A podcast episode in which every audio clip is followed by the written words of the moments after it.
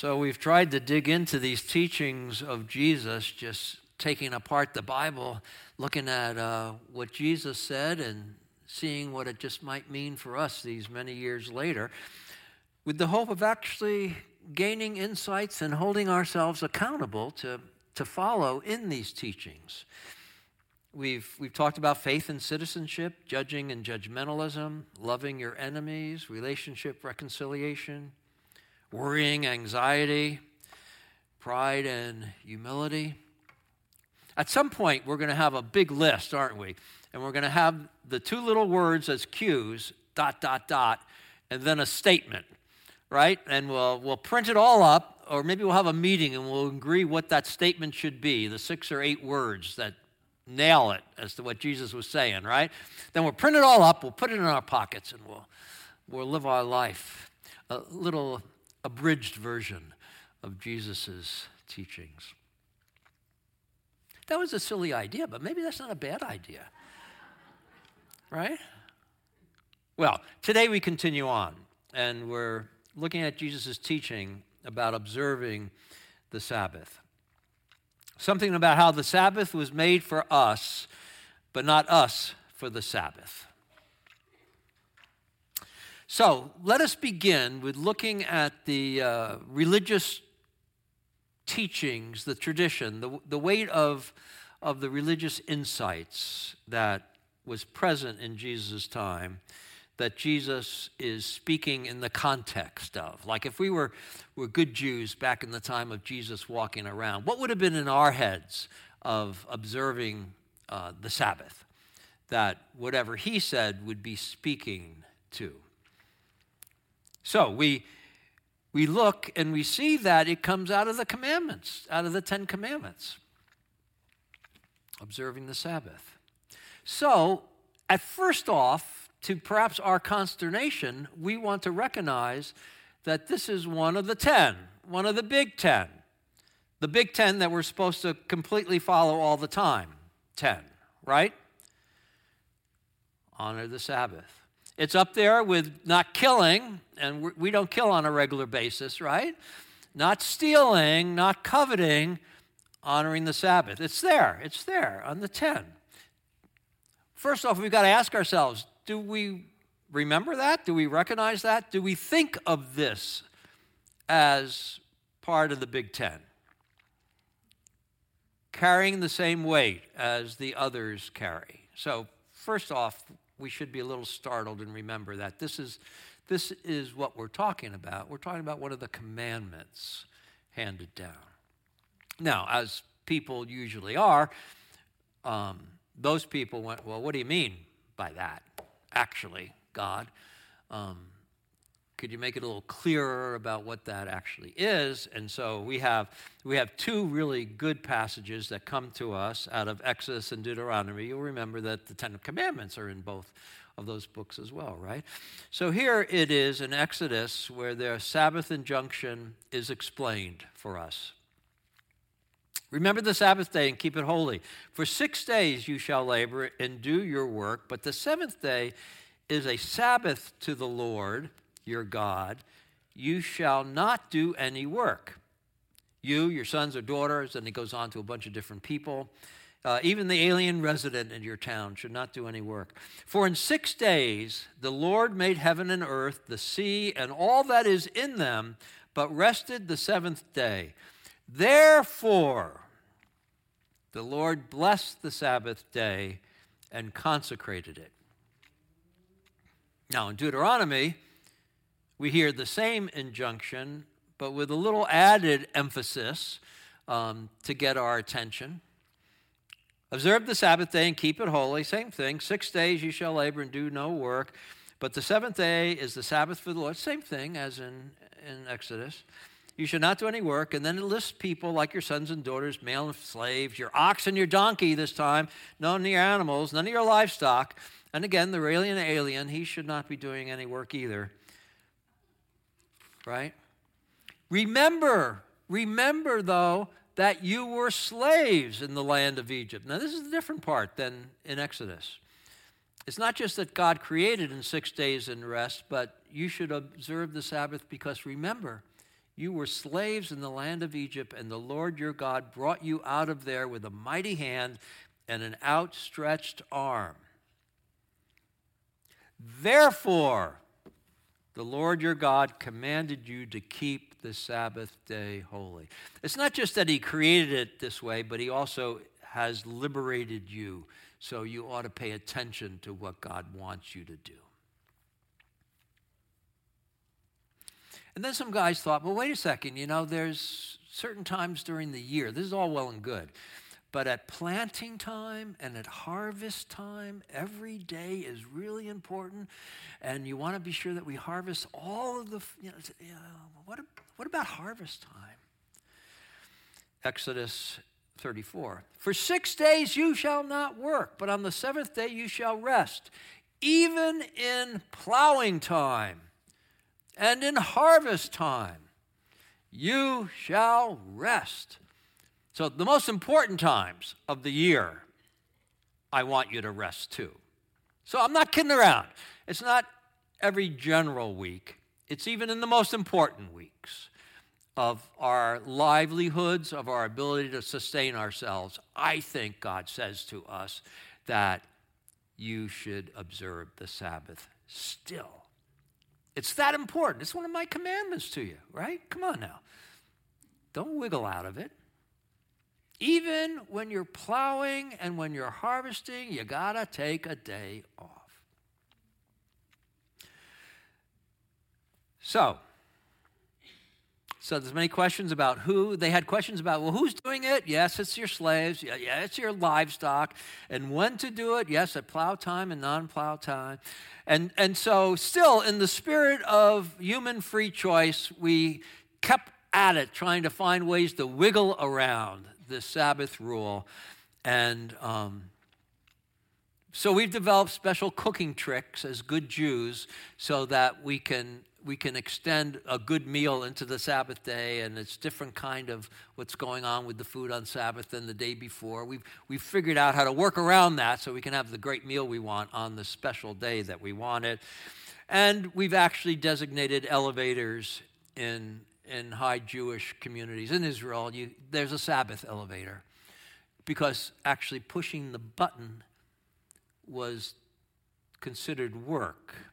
It got to that in the figuring out, well, what's work and not work over the centuries. Pushing elevator buttons was understood to be work. And so in Israel, there are what's called Sabbath elevators that automatically stop at every floor, up and down, up and down, up and down. So you just have to walk in, and eventually you'll get to where you're going, and you don't have to push the button. You avoid that work. So you can see we've been grappling with this as good Jews and as Christians for centuries, trying to mitigate perhaps the impact or figure out the impact. We've gone down rabbit holes time and time again to make sense of this. Now, back to Jesus. The Pharisees thought Jesus was playing fast and loose with this Sabbath rule.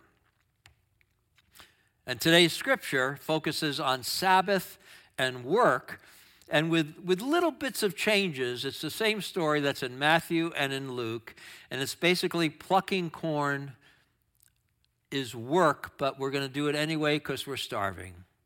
And so it's a violation of the rule, yet Jesus justifies it because it's relieving hunger. And then there's an additional story in Luke that has a focus on Sabbath and healing. Do you remember that story? He enters a synagogue, and he's teaching, and there's a man there with a withered hand, and the Pharisees are all looking real close because they know he's up to something. He's going to do something. He's going to be tempted to heal that guy. We're going to pounce on him. We're going to call him a violator of the Sabbath law. Rah, rah, rah. They're looking out to get him, and Jesus says, oh, come on.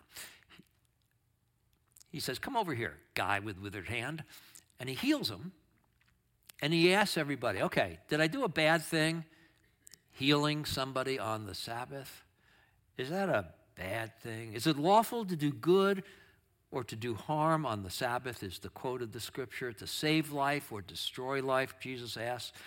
And they're all kind of flabbergasted, I guess, by his audacity and by maybe the truth of what he's saying, they go off by themselves. We got to get this guy. They react with anger. They react with anger because Jesus is not obeying the Sabbath rule. Now, a guy who's had a withered hand for how many years? We don't know. How much that's affected his livelihood, the health of his family, we don't know. We can just imagine all of that's going on. But here he is with a withered hand, and a miracle has happened. He no longer has a withered hand. And the Pharisees say, I don't care. You've broken the rule. And Jesus says, you're way off base. Something's wrong with your thinking. He couldn't function with his hand, and now it's been made whole. I have just performed a miracle in front of your eyes, and what is your reaction? You're angry that the Sabbath has been violated? Somehow the thinking isn't right there, is it? The thinking isn't right. Sabbath violation, yes, that's true, yet Jesus justifies it by saying healing is okay. So he gives this ammunition. Because in his mind, the Sabbath was made for man, not man for the Sabbath.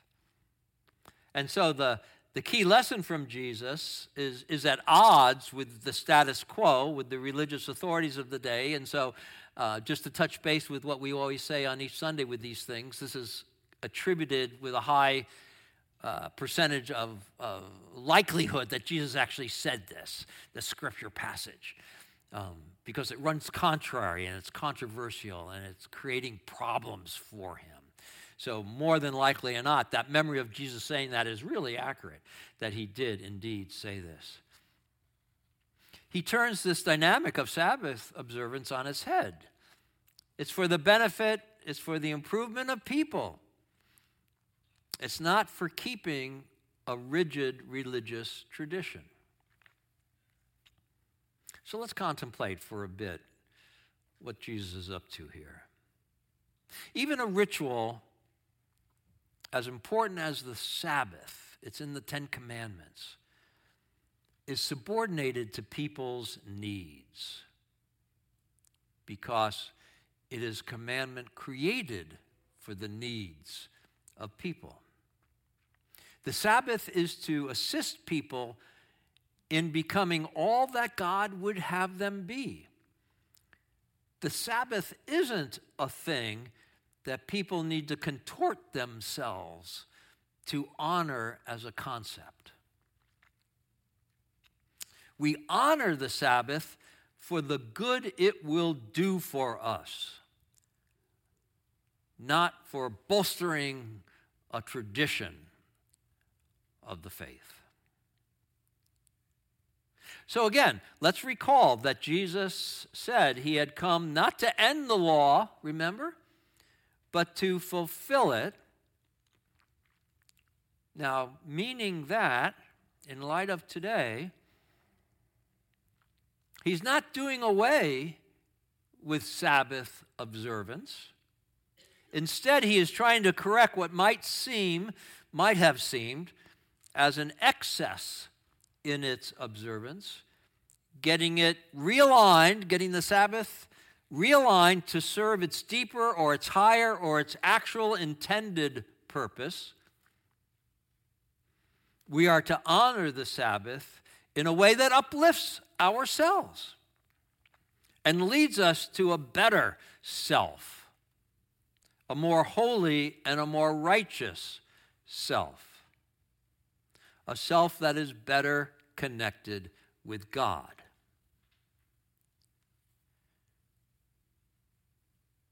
So let's think of modern-day applications. Let's think.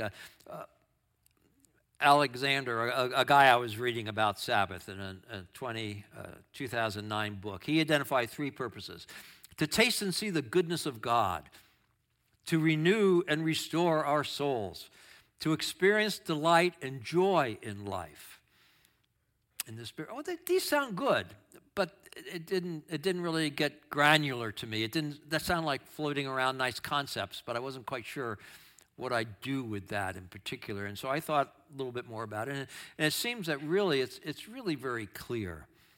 The purpose of the Sabbath is to give humans rest from their labors, a refreshment, a renewal. And it seems to be our religious community's intention as they understood God's will for them to say, we need to do that once a week. Once a week, we need this Sabbath experience. And once a week, we need the recognition of God in our lives, the honoring of God, the realizing and contemplating the impact of there being a God in our lives. That we benefit from doing that once a week. Maybe it gets us off our high horse. Maybe it gets us out of the gutter. But if once a week we are punctuated with thinking about us as creature, God as creator, what does that mean? What does that mean? That will do us well. So, two simple ways of understanding what Sabbath observance is. And now the question before us is, does it have to be on a Sunday? Can we make a weekly Sabbath a day of the week? Well, that's an important question for me, since as much as I try to be present in worship as a worshiping human, I'm working, and things of the week have really led up to me doing what I do today. So I'm kind of schizophrenic in my spirit on a Sunday, in that I'm a worshiping human and I'm a practicing clergy. That's kind of happening, right? And when I go home from the day, I know I've worked because I do need a nap in the afternoon. So it is work. It's not just hanging out at a building with friends. Something's going on here. That's work. You all maybe are not nurses that have a shift on Sunday, or not somebody has a kind of a job that requires engagement over the weekends or something, or perhaps you are, right? If you are, if you're an actress in the theater and Sunday is a work day, but Monday the theater is dark, well then Monday should be your Sabbath day. Right? As much as you try to have a worship on Sunday, you ought to try to be doing Sabbath for yourself on the day you're not working. And so we want to try to find that experience of Sabbath. Where can we find it? Where can we claim it for ourselves? And dare we actually claim it for ourselves, for God and for ourselves? Or are we on such a treadmill, on such a I've got to prove to somebody kind of rat race that we can't let up? We have to work 7 days a week. We have to keep at it. Can we make a Sabbath and experiment with fully benefiting from its good?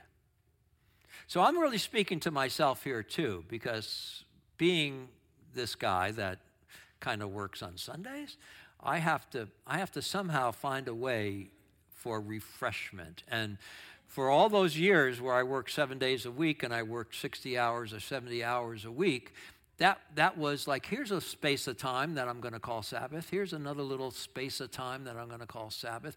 It was really hit and miss, and part of why clergy or physicians or other people burn out in their professions is that they don't claim Sabbath for themselves. You may have experienced that yourself in your own life.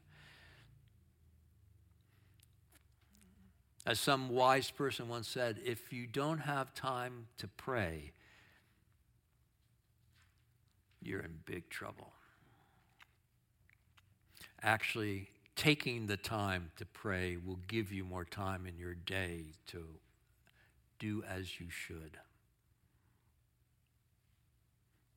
Counterintuitive, but bear witness to the truth of that. So we want to try to find, okay, you got all these soccer things you got to go to. Your daughter has dance. Your daughter has this or, I mean, there's all sorts of things. The grandchildren, the jobs, all the different hobbies and stuff. Somehow you got to chisel out the time in which you dedicate yourself to the refreshment of your emotions and your soul. And actually, if you're in a laboring job, the refreshment of your body. Can't dig ditches 7 days in a row, 12 months a year. Reading, perhaps. Sleeping, napping, perhaps. Hiking.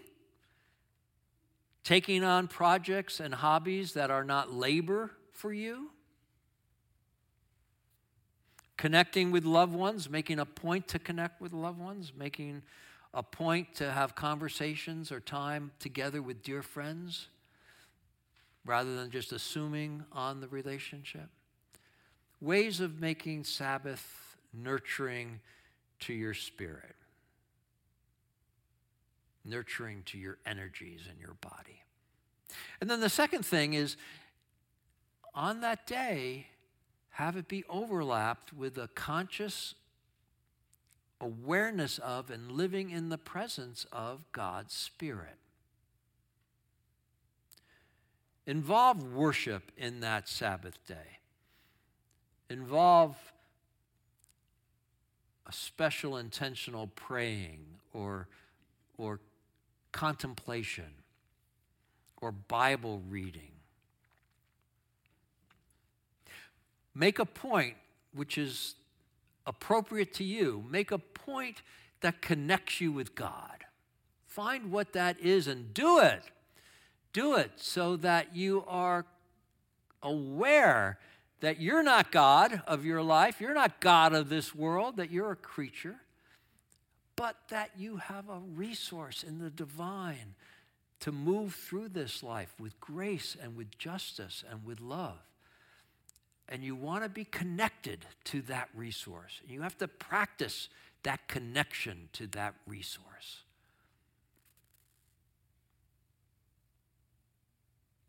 Recognize the good that it will do for you. Filling up your tank. Getting yourself straight with God. Well, so I leave you to your own thoughts about how you might apply this for yourself. But with the encouragement that you will designate time, you will claim time for yourself and God in your week. Because running on empty, as many of us can testify, running on empty and running in the wrong direction is really not much fun. And it really isn't very good for us. So take advantage of the Sabbath. Honor yourself. Honor God. It is the way to living into life abundant. Amen.